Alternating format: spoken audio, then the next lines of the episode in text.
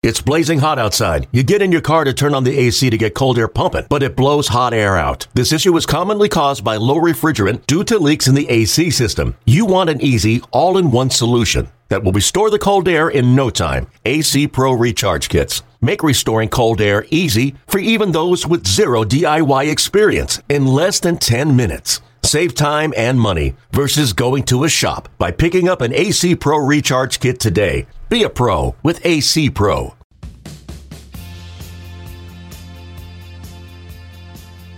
Welcome to MLB Extras, the Seattle Mariners edition. I'm Allison Footer, and I am here with Greg Johns. Greg, now that we are um, post winter meetings, uh, I know it was a long week for everybody, uh, a really long week for Jerry Dipoto. We'll get to that in a second. Um, but uh, so, what I guess the big story kind of that we need to follow right now is um, Encarnacion, the the fact that the uh, that the Mariners traded for him uh, from the Indians, and where does he go? Is he is he on his way out? And what's next for the Mariners in that respect? Yeah, I suspect that will be the next big move. Although the, I think what we'll see the rest of the offseason, Allison, is is kind of some some smaller free agents, some kind of kind of veteran guys, some you know low budget kind of guys that can fill in for depth uh, on one year kind of deals, and then Encarnacion is kind of the big piece that they could. They, I, I, I know they're trying to flip. Uh, it's a matter of getting getting the right deal for him. If they can get some prospect or two coming back uh, for for him, that would make sense. Uh, they traded him for Carlos Santana, who's who they'd also just picked up as they kind of moved down the line here, really cutting uh, future payroll is what most of these moves are about. You know, they got they got Santana, who had two years and forty million left, and, and flipped him for Encarnacion, who has basically one year and, and 25 if you include his buyout. So uh, basically, they'll be done with his contract after next year, which lines up with when they'll be done with Felix Hernandez and his 27 million. And they've moved obviously off of Cano and, and uh, Segura's long term contracts. So really shortening up the, the long term payroll obligation to have more flexibility. And Encarnacion kind of fits into that. Uh, if if they can't deal him, uh, you got a pretty good DH. You know, a guy that had 32 homers and 107 RBIs last year, and, and uh, 35 years old. He's, he's in, you know, in, on the downside of his career, but uh, I think you can put him in there. Uh, you know, he's maybe not Nelson Cruz, but he's pretty darn close. Uh, if, you, if, you, want to run him out there DH, he's certainly not going to hurt you any. Um, a pretty good bat in the middle of the lineup that they could use. But ideally, uh, sure, I think Allison, they're still looking to move him, get prospects, continue to get younger, and, and take that payroll long term off the, for future flexibility. Really, what this offseason has been all about.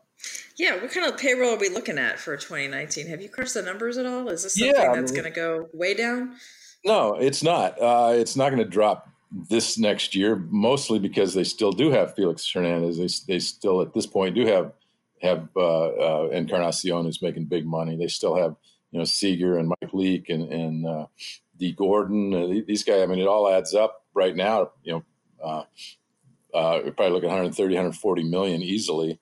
Uh, and, and, I think last year they were about 150, 160 uh, at this point. So it's it'll be the year after and beyond where they really start to to make uh, have have have room to, to make some additions. And really, what they're looking for, they, Jerry's looking to have money when it's time to add guys who are at the peak of their career and can really help uh, meld in with the, with the guys, those younger guys, and, and you, you, don't want to have you're still tied into guys who are 38, 39, 40 when you're trying to make your push. Uh, and he, he's definitely moving to clear that those kind of guys off and have move, you know have room in, in 2020, 2021, uh, and really make their hay then. So this year still pretty good payroll. I don't think they're too worried about that. More worried about the, the long term.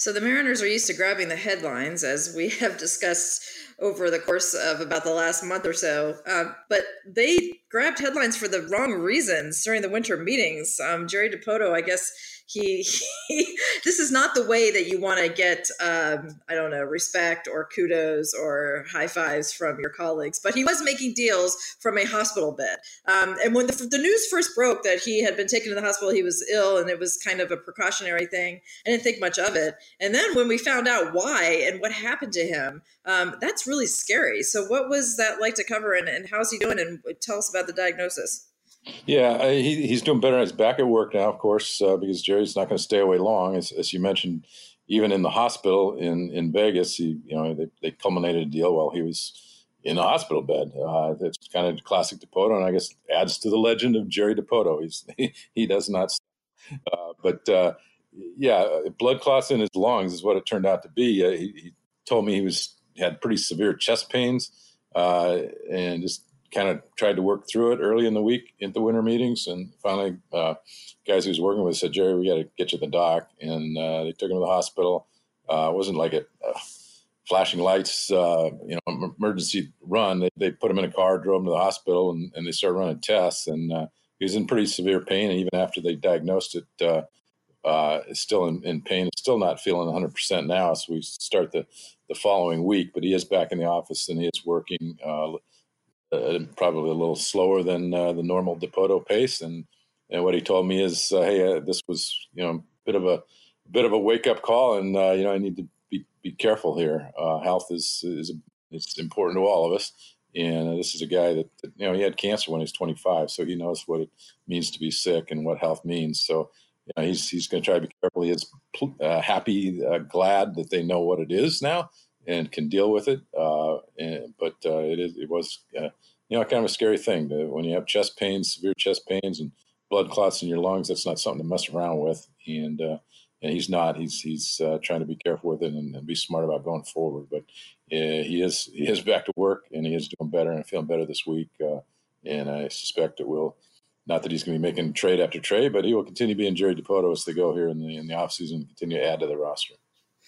Yeah, I'm glad he wasn't on an airplane and uh, and that nothing worse happened. You know, being up in Seattle, some of these winter meetings are across the country. Not that this was, but uh, that's that's really scary. So we will wish the best for him. Um, let's go on to you had a recent inbox posted on the Mariners website, and some good questions from fans. So let's just run through a couple of those. Paul asked, with all the recent chatter about the Mariners being interested in you say is it you say you say you say Kikuchi? You say Kikuchi. Yeah, you say Kikuchi. Um, do the Mariners have a realistic chance at landing the lefty? Um, and you know, my heart goes out to the Mariners because like they are just they need to look for something to be optimistic about, something to talk about, something that might give them some hope um, down the road. And Kikuchi, he's getting a lot of attention. It sounds like he's going to be a really fantastic pitcher in the major leagues. Hopefully, what do you think about the Mariners' chances to get him? Yeah, that's an interesting one, also, because in general, Dipoto not looking at free agents, uh, certainly not the bigger free agents, as I mentioned, more more guys, more one year kind of guys to come in and get them through, uh, bridge that gap to the young guys that he's he's brought in. Uh, but Kikuchi is, is an exception to that. He's a 27 year old, and and uh, Dipoto says, hey, he looks he fits into that. You know, he's he's the age of Marco Gonzalez and Mitch Haniger in that group. Uh, you know, if you can sign him to a you know four, five, six year type of deal, which is what he and Scott Boras are looking for.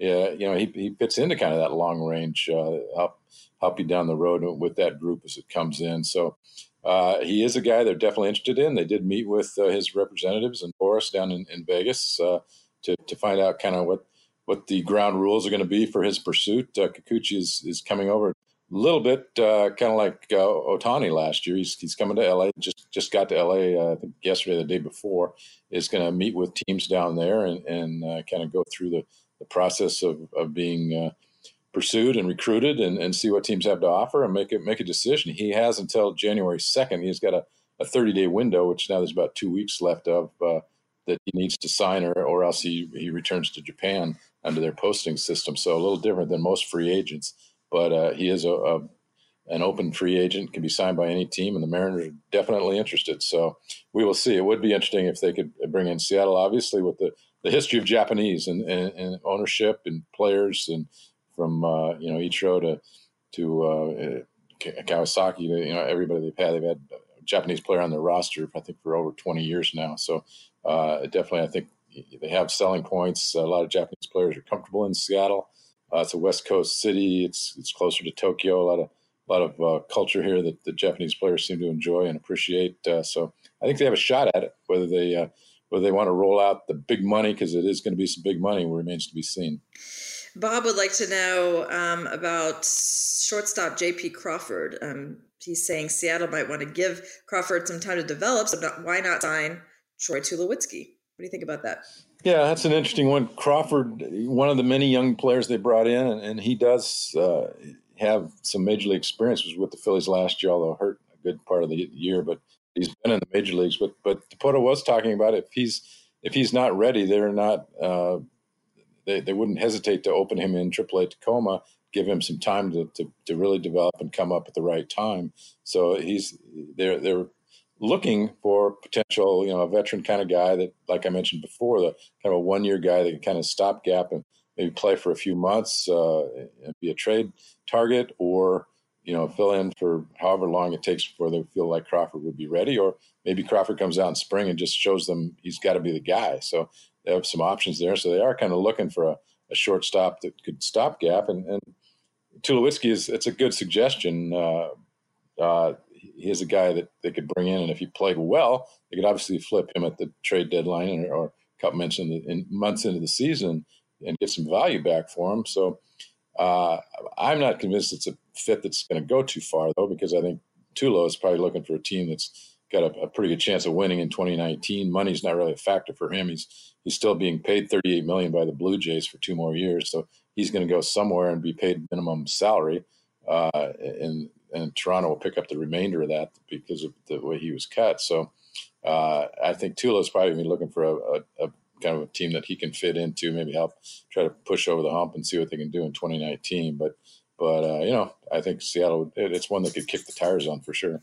Yeah, I think you're right though. I mean, at Tulo at this point in his career, uh, when he there's so much uncertainty about how much he, he has to give. Um, he wants to. I'm sure he wants to win, which is not happening uh, for the Mariners in 2019.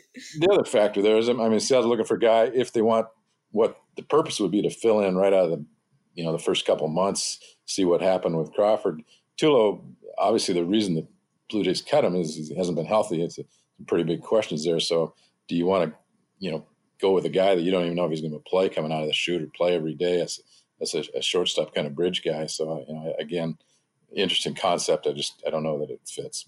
Jimmy would like to know how likely are we to see Evan White in a Mariners jersey during the summer of 2019? Hmm.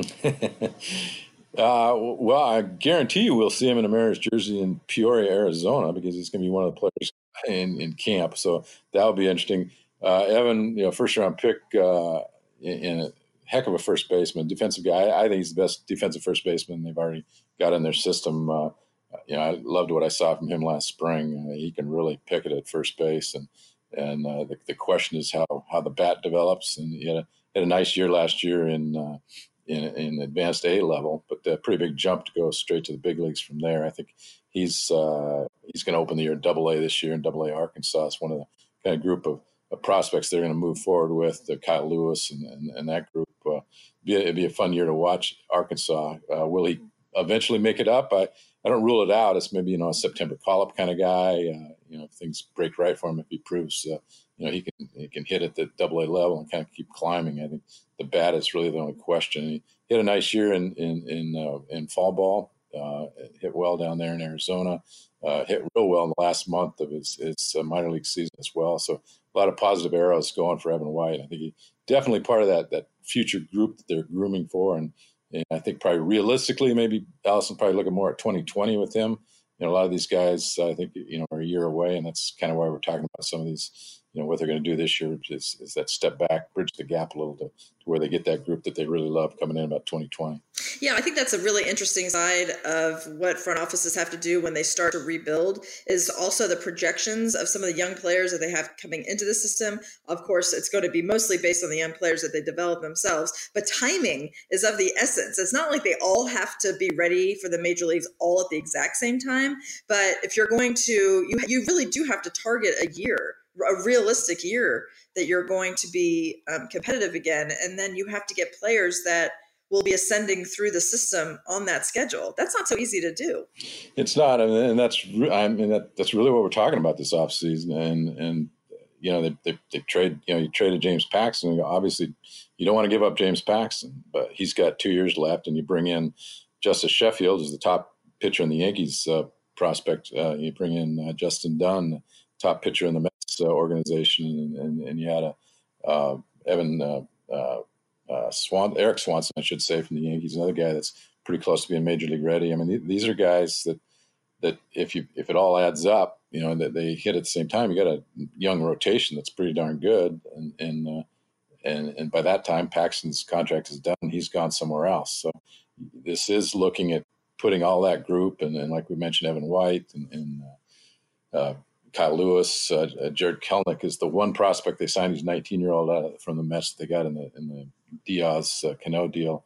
A little further behind these guys age wise, but uh, they they love him and, and think he's going to be a big time guy coming up behind those guys. So yeah, if you that, that's that's the idea.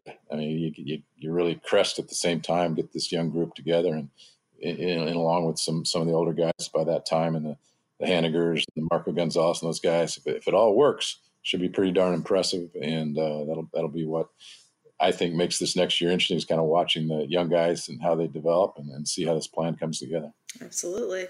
Okay, Greg, good stuff as always. Thanks to everybody for listening to MLB Extras, the Seattle Mariners edition, and we will talk to you next time. Enjoy the holidays, Greg. We'll talk to you after the first of the year.